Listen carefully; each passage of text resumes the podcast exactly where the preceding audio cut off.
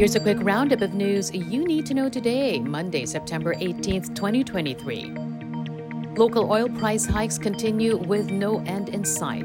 Beginning Tuesday, diesel prices will see the biggest jump of 2 pesos and 50 centavos per liter, while both kerosene and gasoline will see a 2 peso per liter markup.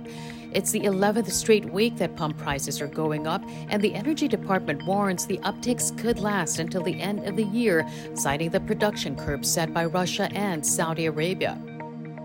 A former Philippine Agriculture Secretary criticizes a proposal to reduce rice tariffs amid high prices. Finance Secretary Benjamin Diokno has proposed lowering the 35% tariff on rice to 0% or a maximum of 10% to arrest the surge in prices. But Leonardo Montemayor insists the move does not benefit consumers.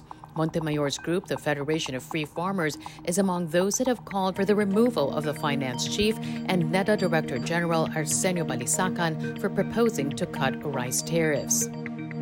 Senator Risa Hontiveros hits the different explanations of government officials over the alleged unconstitutional transfer of funds between the offices of the country's top leaders. Executive Secretary Lucas Bersamin earlier admitted last year's transfer of some 221 million pesos of funds from the office of the president to the OVP had the blessing of President Marcos. The Budget Department later clarified the money was sourced from contingent funds, calling it a release and not a transfer.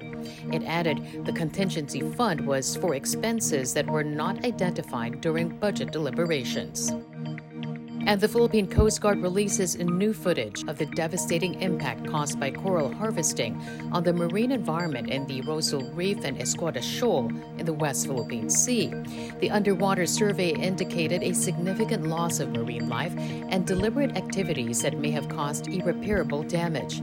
Philippine Senator Francis Tolentino believes the coral harvesting being blamed on Chinese ships may be a prelude to reclamation. And that's your latest news alert. For more stories, go to news.abs-cbn.com and I want tfc.tv.